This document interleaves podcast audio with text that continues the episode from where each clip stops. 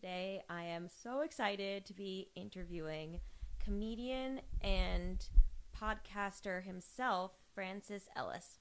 Thanks for having me, Zoe. This was fun. I'm so excited. And if you notice the sound quality is a little better, it's because um, I'm recording in a better studio than my apartment. Anyway, um, I thought I'd just kind of touch on some background information first, if you don't mind introducing yourself. Where are you from? Where'd you go to school? What you study? Sure. So my name's Francis. I grew up in Maine.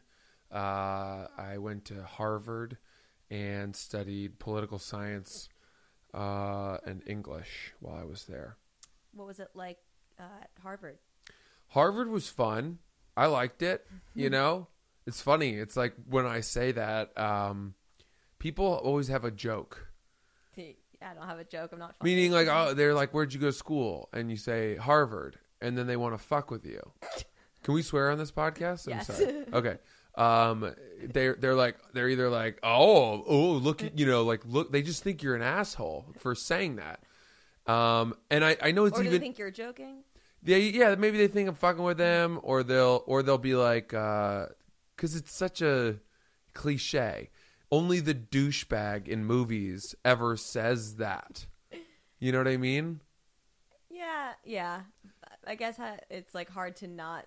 I mean, there's no other answer than actually saying where you went to school. Well, but- that's right. That's right. But but nobody says that when you say uh, Stanford or or Yale. Harvard is a like douchebag like a answer. cliche, but it's it's like you you pe- people people think you're being a dick when you say that. well, But what's the alternative? Just lie? I don't know. Yeah, I guess there's Right. no real one. And you played sports there, correct? Yeah, that's that's what I end up doing. I just deflect and say, "Well, I played lacrosse there, which helped me get in." and I'm but- sure that helps your cause. the I don't know about that. Exactly. That's another douchebag answer. Uh, it's okay. Well, you studied political science and Eng- English. Yeah, literature, cool. yeah. So, um, but as overall, you liked your experience at Harvard. you I had a say? great time there. I loved it. Um, I learned how to write there, and you know, everyone. A lot of people say like, "Well, my God, you're a comedian, uh, and your parents, and you went to Harvard. Your parents must be disappointed or something." But I would argue that more than a lot of my friends, I'm actually using a lot of the things that I learned in college now in my life. Yeah, definitely. I mean, definitely having that background in English and being well read, I'm sure, and just being able to speak is kind of Yeah, speak it and write too. I mean, Yeah. you know, it was I was a blogger at Barstool for a couple years, and and I think everything I learned about writing was stuff that I'd learned at in college. Did you do comedy in um in college? A little bit. My senior year, I started doing it. Um, I got into stand up. I did two shows my senior year. There was a comedy club in Cambridge called the Comedy Connection, or maybe it was the Comedy Studio. And it was above a Chinese food restaurant, and I would always walk by it. And when I got the urge to perform, I finally walked in there one day, one day and asked if I could, and they gave me a spot a couple weeks later. That's awesome. Yeah. And then is did you come to New York directly after school? Yeah. Yeah. So I was a, I'd applied for Teach for America. Oh, Um, and I was kind of excited about that idea and I thought I was going to get it. And I, but I had applied in the like the last round hmm and right as they were checking over our applications, they they ran out of funding for that year. And they had all these cutbacks, so they had kind of offered me a job and then they took it away. no way. And when that happened, that was late too. That was April, you know, a month before graduation. And uh, that's when I said, all right, well, I'm just going to move to New York and become a comedian. See if that I can make that work. That's awesome. So, did you start working directly for Barstool then, or um, Oh no, no. I I moved to New York and I this was in 2011, and I got into the improv scene at the Upright Citizens Brigade UCB. Oh yeah, okay. My doing- roommate's boyfriend performs there. Yeah, it's a great place if that's where you know if you're trying to learn improv. I, I actually really liked the sketch writing classes there too that I took. Um, I think I found those more useful even for me than the than the improv classes. But I worked there. uh, Sorry, I, I took classes there while I was also doing stand up, and then I started tutoring. I got a job tutoring, and that was like what I ended up doing to supplement my income while I was being a comedian. And I did that for about five or six years, maybe, before I finally got hired at Barstool. Got hired at Bar- Barstool at the end of 2016. Okay. And you mentioned your parents, or like the joke that your friends say about your parents not wanting you to go into comedy. But is that is that really how they felt, or did they also see that connection between English and comedy? Well, my parents were totally supportive, That's awesome. regardless of what I wanted to do. Um, I think they knew that I was going to be realistic about it. They didn't see me as some delusional wanderer who was shipping off to Los Angeles to find myself as an Yeah. actor. You know, I had I had a pretty specific thought, and uh, the fact that I was able to, you know, pay my rent while I was pursuing it, that, that's all they cared about. Yeah, and they knew you wanted to initially do Teach for America, so I guess that that makes sense. Um, so I wanted to kind of, I obviously know you have places to be, and um, so I kind of wanted to jump right into. Not that I don't think your life's exciting, but I wanted to jump into kind of the some questions that touch on like the theme of my podcast. I Of guess. course, yeah.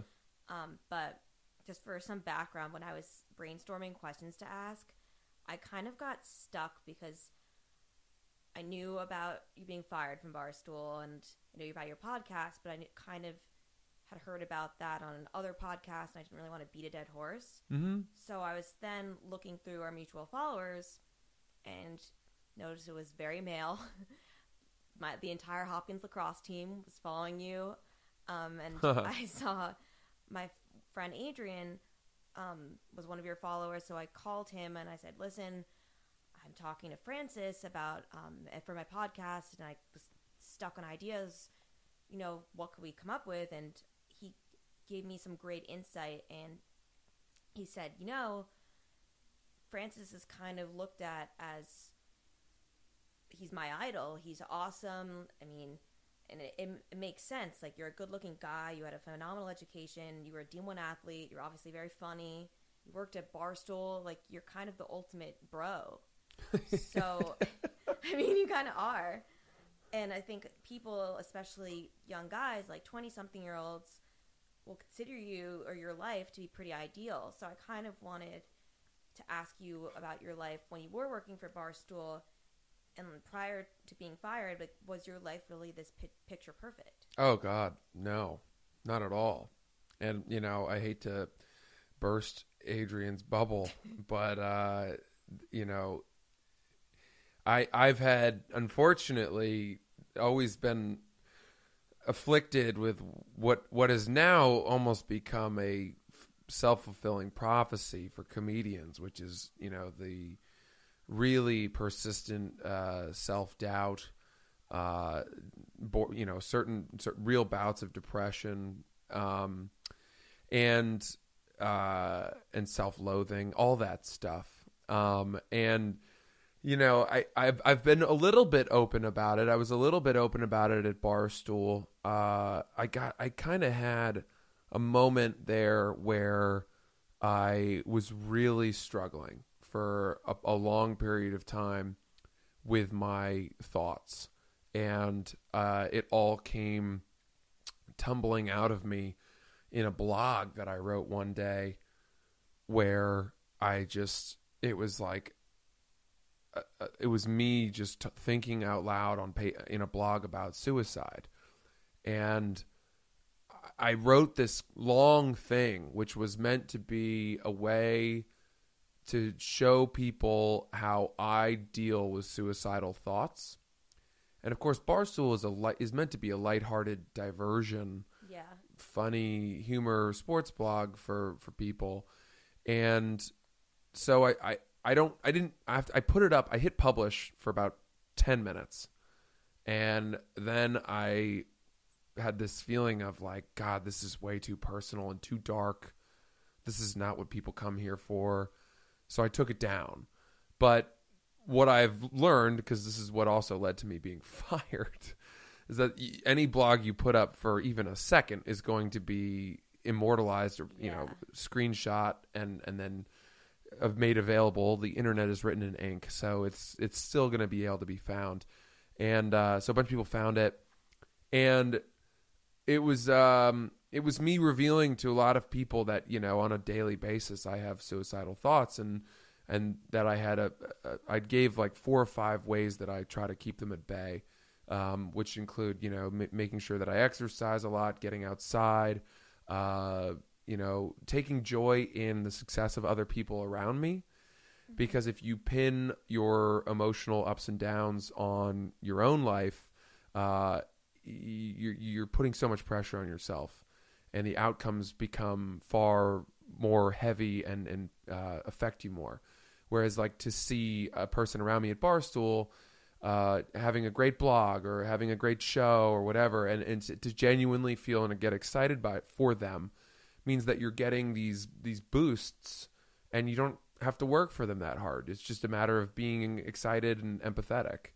Um, but I wrote this blog, and you know, within that day, I must have received 400 emails, maybe 700 DMs from people who were so moved by it, but more importantly, who uh, couldn't believe that I was going through this thing that sounded so similar to what they were going through Wow. and um, to have to have shown these people from all over the country, all different types of people, uh, that that they're not alone, you know, in their darkness or their tough moments, uh, made me very grateful that I had actually published the blog. Um, and it was it's to this day the thing that I I'm happiest about having done at Barstool. Wow. I had no idea. I actually hadn't seen that article, surprisingly, but I mean, that kind of answers a lot of my questions. Um, just out of curiosity, were the responses and DMs you received like mostly from men?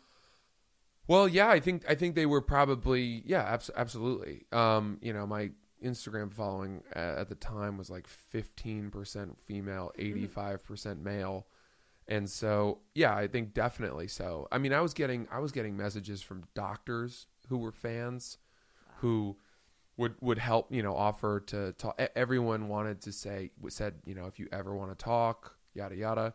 Some mm-hmm. people offering their support, some people saying, you know, I got a message from a guy who had said that the day before he read my article, he drove his car to the middle of the George Washington Bridge, got out, and stood over the railing with the intention to jump. He had written his goodbye notes to his girlfriend, to his parents, and all this.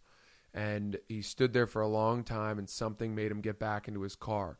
But he, you know, went to bed, didn't feel great, wasn't feeling good at all, woke up, read my blog, and said that, that he thought my blog was the thing that had spoken directly to him that had sort of pulled him back from the ledge, so to speak.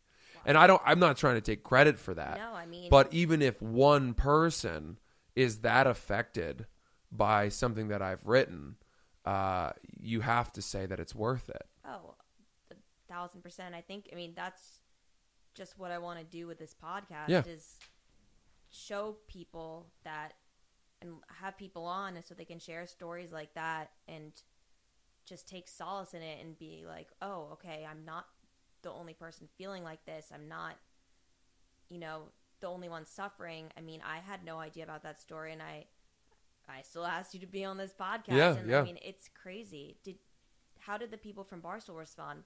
Did they want you to put it back up? Did No, um, you know, I think I think everyone knew it was something that was deeply personal to me. Uh, so people, a lot of people for, at the company, you know, wanted to make sure that I was okay. they- Mhm. Um, I don't think that it was the first time I had made allusions to having dark thoughts. Okay. So I think people had always wondered, been been aware that there was something bubbling under the surface.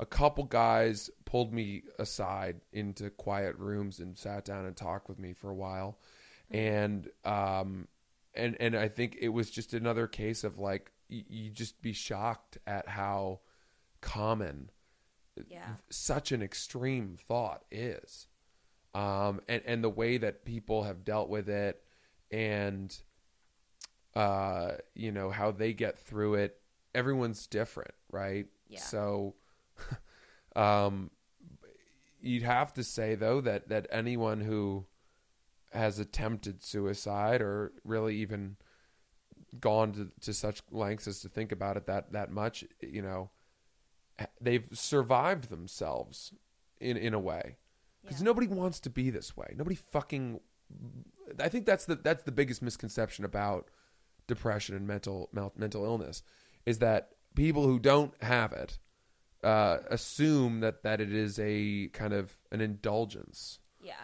and um, trust me, you know, I am not wallowing. I'm doing everything I fucking can to Yeah, to make my brain as uh, you know steady and normal as possible.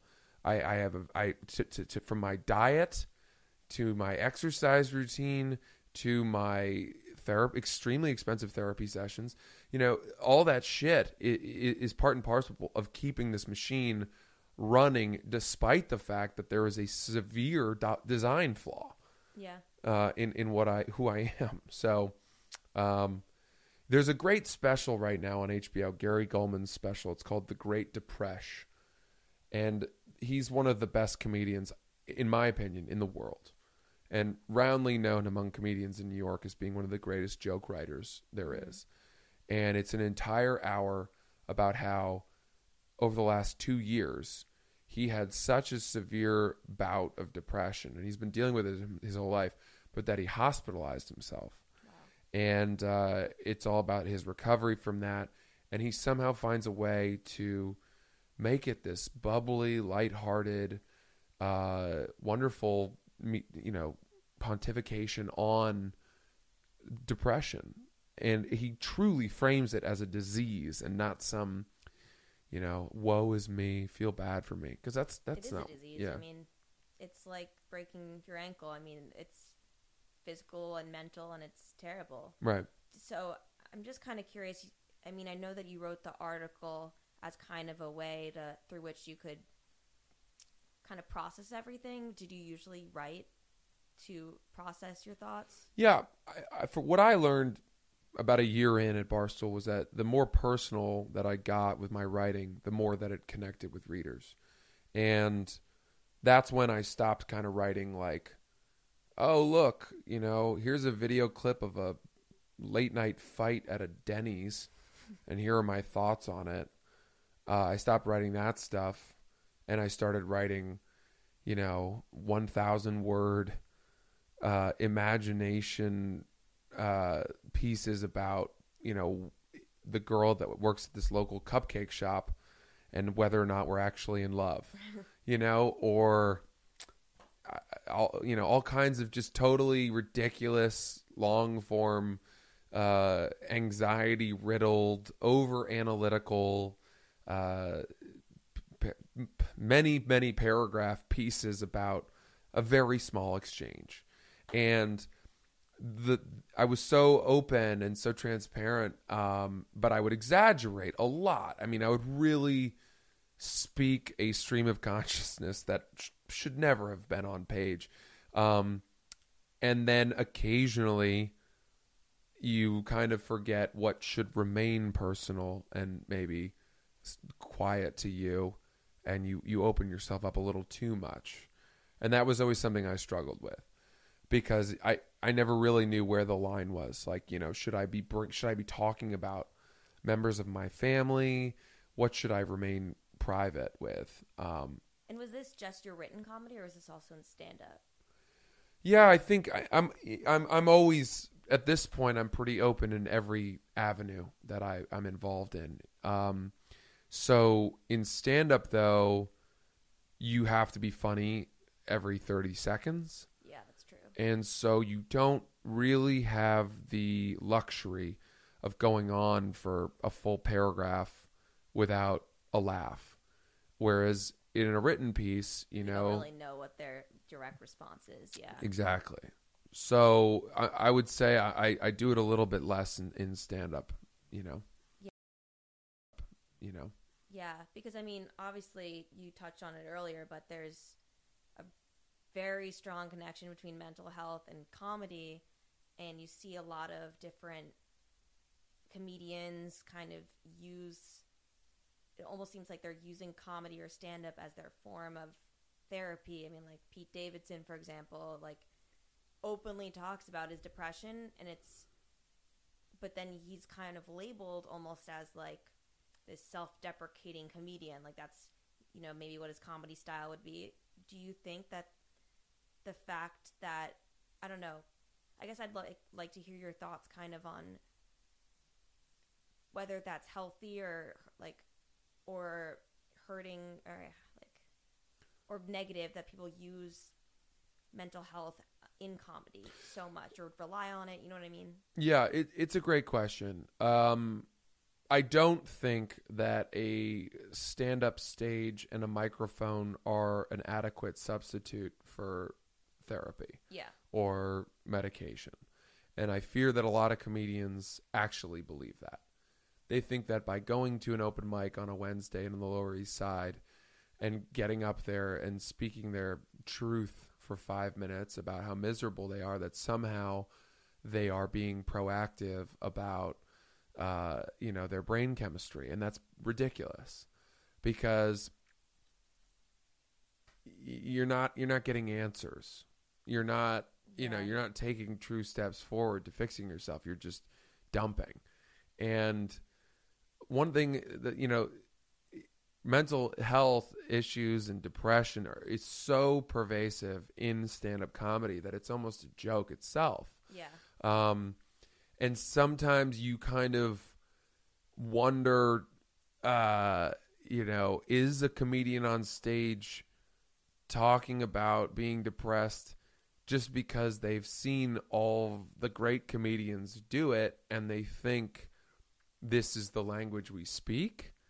Or are they truly suffering? Um, and, and, and, and usually you can kind of hear it in the way that they talk um, and what they're talking about. But what happens, the big difference is, right, the, the, the great comedians that talk about their depression, that's the Gary Gulman guy, um, they, they will still write jokes and really great jokes about what it's like t- to go through this. And Gary Gulman, for example, one thing he talks about is how he knew he was in trouble when he started eating ice cream with a fork. Right? Like if you find fork tine marks in an ice cream container, that means that that person is too depressed to use a spoon and a bowl like a normal functioning person. And I think that's that's great, right? yeah And that's like actually trying to find the silver lining and the light in this dark thing. But if you're just getting up there and kind of wallowing in your despair and, and trying to elicit sympathy laughs from the audience, I think you're doing a disservice not only to yourself but also to to mental illness because you're just saturating everybody with it and then everyone stops believing it. Yeah, I think also, I mean, it, I think in some ways, it almost then is either used as a crutch kind of or a, a card to pull out. And also, I, I don't know. I mean, I, I do see the importance of bringing it up, but I, where was I going with that? I think sometimes like the whole point about mental illness is that it's not doesn't necessarily you know it's not blatant and in your face. Like you could come off like you are as like a very personable person and very happy and all of that and still suffer. So it's it's not it doesn't have like a face and it doesn't have an act. It's pervasive regardless of what you're talking about kind of. And just like how you said um, with this comedian who talked about ice cream and kind of in, incorporated jokes that's the whole point is like he Right. still is still high functioning still a happy person or comes off as that but you know also has these awful thoughts so i think that's i mean even just the fact of like kind of how you opened up about your article shows that I mean, I had no idea. I, I was just gonna ask if you ever made jokes about anxiety in the past. Like little Right. did I know, you know. Yeah. No, I, I, yeah, it's so, you know, your original question was, uh, is it bad? Well, let's say like, should, should comedians be using it as a crutch? And I, I don't think so. I don't think that's good at all, of Yeah. course. Um, I think it's like any subject, it, you know, it, it, c- when presented right, can make for amazing humor. But if it's just mentioned as some kind of, uh, for the sake of mentioning it, you know, that's that's bullshit. Yeah. I actually read this article recently that was talking about how there's now exists a culture where 20 something year old guys kind of who aren't in comedy, but they use comedy maybe in like daily life as their means to therapy. And I think that can probably be traced back to what they, you know, what they watch on Comedy Central and things like that, or what they see from comedians because they're like, oh, this is a way I can joke about it and just kind of brush it off rather than actually dealing with their issues. So I was wondering, I mean, you mentioned that you go to therapy, but for someone who, a, a guy who either can't afford it or like, what resources are offered to either comedians or just in general, if any, to deal with their anxiety or um, depression, etc. I guess I guess this goes to um, almost sort of the blog that I wrote, which is uh, you know what I, I can only offer what has helped me. Mm-hmm. Um, and if you can't afford therapy, you know uh, that's that's sad. Uh, but th- I know that there are help centers and even you know if you have health insurance, you can get in-network therapists who are very very good. Um, but what I would say if if that's not an option um, is you know exercise for me is so valuable Yeah. uh, I really make a point every day to get exercise in some ways. You know, whether if I'm if I'm lifting weights or running on a treadmill or even just getting out and you know jumping rope or something like that. Um, it doesn't need to be on a full on workout, but get your heart rate moving and get your blood moving, and it just adds oxygen to the brain. And for me that has been an immensely important tool in helping me sleep well. Um, so that's like the first thing. Mm-hmm. uh, sleep is so important. You know you hear a lot of very depressed people say like i just never want to get out of bed. I just want to stay in bed. And the key to getting out of bed in the morning is not going to bed at one in the morning. Yeah. You know try try to have your light off before 11:30 and the key to that is not bringing your fucking phone into your bed okay? That. i i set up my phone charger uh out in the hallway uh, from my bedroom. And I will plug my phone in and I will set my alarm and then I will walk into my bedroom and it's in a different place mm-hmm. and I will I will then I will read my book before bed. Maybe 5 pages. I don't know. I don't want to sound like a, a, a hermit, but your phone screen should not be the last thing that you see before you go to bed Yeah. You I know, be better about that. wipe it from your brain and then your phone alarm will go off in the morning and you'll be forced to get out of bed and you will go turn your alarm off and what you should not do is then pull your phone out of the plug and go back into bed with it keep your bed and your phone separate i can't tell you how important that is Yeah, that's true. I I should definitely be better about that. I guess kind of the the last thing I was wondering about in, in regarding mental health and kind of how it how men deal with it is I think that there's like a tendency or an unwillingness of, for young men to share their feelings and I think that I mean obviously your whole job is to share your feelings whether they be about mental health or about your day wh- whatnot. So I guess kind of what advice would you give to or how would you encourage young men maybe in their 20s who are you know think that by showing weakness or showing that they're not happy or how, how would you encourage them to open up? Well, I think mental health like a lot of issues, uh, has has really taken amazing leaps forward in in its acceptance in popular culture. Um, if you were to compare it to you know America's thinking on like gay rights, you go back to the fifties and and sixties, and gay people were, were seen as an aberration. It, it, you know, it was was there were there were no gay pride parades. It was this un un people couldn't fathom it. It was detrimental to the nuclear family, all that shit. And then, mm-hmm. you know, within 30 years, and especially within the last 15, the country has um, swung over to everyone's in favor of gay, mar- gay marriage. Yeah, of Yeah. course. Like, what are you talking about? It you're seen as being a, a crotchety, out of touch idiot if you oppose it. Um, so that's a good good parallel. I think. You know, I think with so many celebrities and comedians, some athletes have opened up about their struggles with mental health. A fascinating one for me is uh, Ron Artest. I watched his. Uh, he, he was a NBA player, famously played for the. Um, well, he played for the Lakers with Kobe for for years, but before that, he was playing for the Indiana Pacers for the famous Malice at the Palace, which was like it's like the worst brawl that has ever happened in the NBA, oh. where he re- went into the crowd and started attacking fans. And it was only found out later, I think, that he had severe bipolar disorder. Oh wow.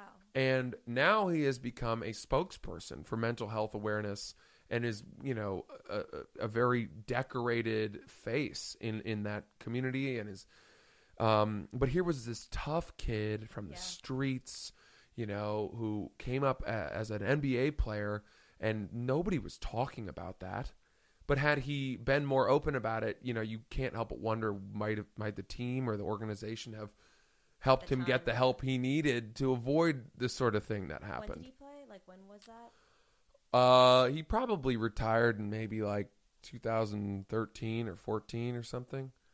Okay. But he was playing all through the the 2000s and yeah, but even back then, I mean, yeah, you're right. Just in terms of progress, yeah, I saw a meme recently that was something like, uh, I can't like recreate it, but it was something comparing kind of how baby boomers talk about mental health versus like millennials and Gen Z, whatever Right. next. But just the like harsh contrast of us being more open, which I think is just so imperative.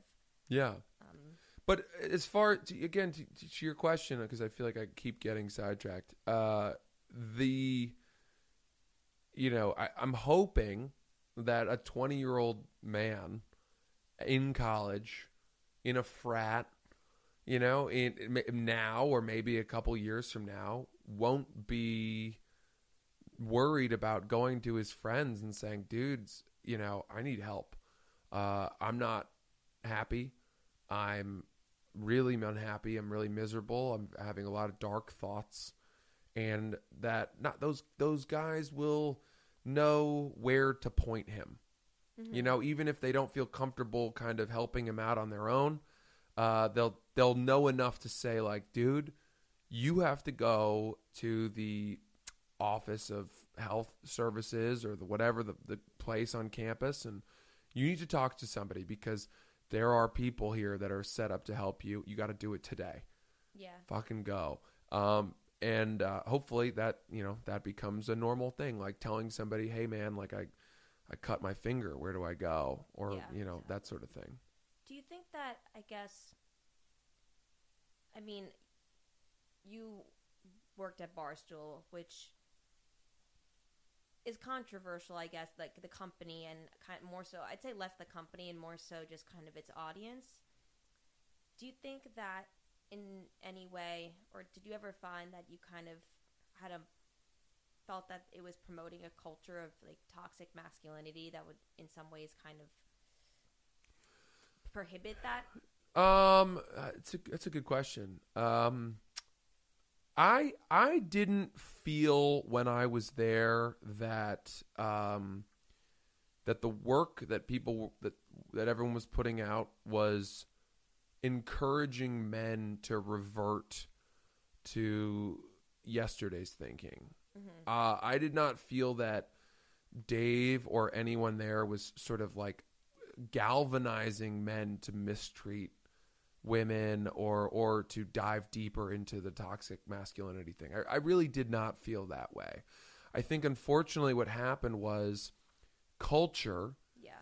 became so much more sensitive to it and rightly so rightly so i think i think the outside world really moved forward in saying like it is no longer okay to talk to women this way in the workplace. It is no longer okay to do this. The me too movement exploded while i was at barstool. Yeah. so you know with that unfortunately came a lot of um uh, you know, a- lot of people started pointing to Barstool for stuff that they had said in their 15 year That, history, which, yeah, 15 years ago, I mean, if, if they had said some of those things that they'd said 15 years ago today They'd or 10 fired. years ago, you know, yeah, you'd be like, whoa, what are you doing? Like, you, you got to know that that's going to cause some problems. But while I was there, you know, from 2016 to 2019, um, it had already undergone a, a major overhaul, a major, you know, a major effort to become more gender balanced in terms of its content contributors, uh, in hiring Erika Nardini as a CEO. And, uh, you know, Dave was the first guy to tell me, like, when I wrote, you know, whenever I wrote something that was controversial, like, yo, you got to be careful. Like, don't do that. That's not who we are. Yeah. Um, so, uh, you know, the ultimate irony was that I ended up getting fired and effectively taken down by an article that was portrayed as being uh, somehow anti-women. Although most people didn't really say that, I, I don't think anyone really saw that because, frankly, if it had been a man, I would have written the same exact thing. Yeah. Um, it was just grossly insensitive to to a very, uh, you know, very touchy subject, uh, and and with with a terrible outcome. So, um, you know, who knows? I don't think anyone would have said that any of my work leading up to that point though was misogynistic, and I don't think much of the work that I saw there was particularly so. I'm going to ask you now five questions um, to end this episode, just so we can kind of, uh, I guess, like dive deep for the last couple of minutes. Sure. So, the first question What's one thing in your life that's happened to you that's made you a stronger person today? Um, I would say definitely getting broken up with by a person that I was deeply in love with. Um, a girl that I dated for seven years, thought we would end up together. Uh, and that ended and it sent me into a pretty dark place. And, uh, but then you kind of each day you get a little better and you find happiness again. And then you realize, okay, well, I got through that. That didn't kill me. So, uh, that'll make you stronger. Getting dumped. Did, um, I guess, in what point in your, of your life that was that? Like, That, That was, was the in ended? yeah, that was in uh, I guess 2016, right before Barstool, like Okay. like eight months before Barstool. Yeah. got it. Okay, second question is Do you believe everything happens for a reason? No, I, I like to think that I have some control over my own choices and that not everything is inevitable. But I also know that when bad things happen, a good way to to bounce back from them and to find the positives in it is to say like, okay, you know that happened for a reason, and how can I grow and learn from it and prevent it from happening again? So it's weird. It's like when things are going well, I like to think I made that happen. And then when things are going badly, I'm like, God is fucking me, you know? Yeah, that's that's true. Yeah. Or like just finding the sil- like the silver lining and everything, and yeah, and and making it something good. 'Cause I guess you could look at everything as being something good, or at least like a learning or a lesson. Right. If a crystal ball could tell you anything about yourself, your life, the future, or anything else, what would you most want to know?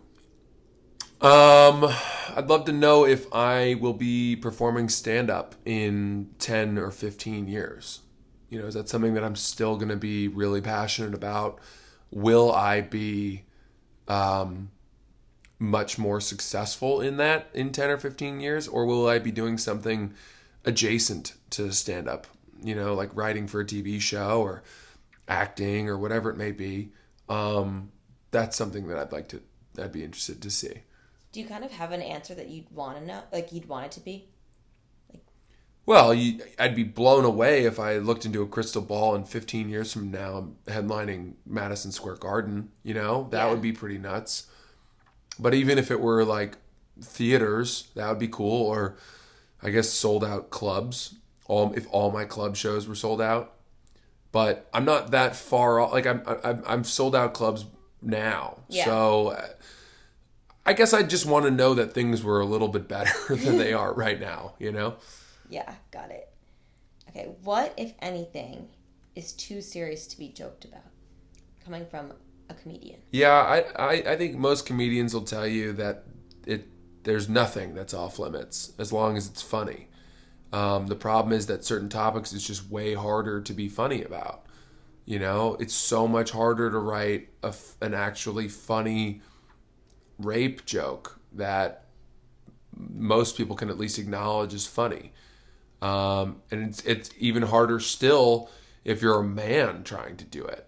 And I'm not saying like, oh, men should be able to. That's not what I'm saying. I'm saying a woman who has more experience with that, like whatever's personal to you, it's easier for the audience to connect with stuff. Yeah. So like, you know, if I, I shouldn't write, I, I'm not writing jokes about police brutality because I'm not really affected by that. Whereas like a, a black person or, you know, a person of color who who has endured that, that's going to be much more personal to them. Yeah, because you, You have to write things, I guess, that you have experience with. I think it's easier to for an audience to buy it from Yeah. you. Yeah.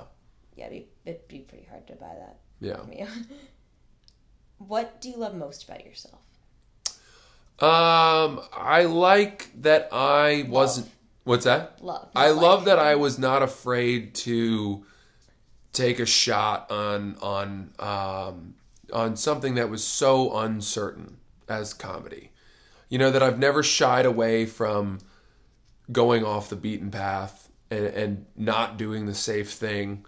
Um, that in college I didn't follow the wave that all my friends were on of going into finance or having really pretty secure livelihoods and becoming very financially successful and that I just struck out on this idea of being a comedian in New York. And you know I think 7 years later I was headlining the Wilbur Theater shooting my special in front of 1600 people. And that was a major validation for me that I had made a decision that wasn't insane you know? Yeah, I think that's a really good thing to be proud of. And it's like you love your courage. yeah sure yeah Okay. Last question. In one sentence, how do you find solace in the city? cook for yourself.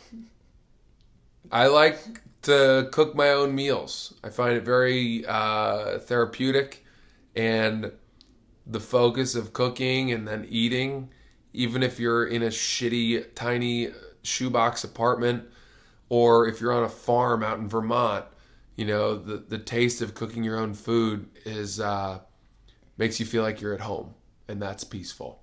Yeah, I never really thought about that. What do you What do you cook?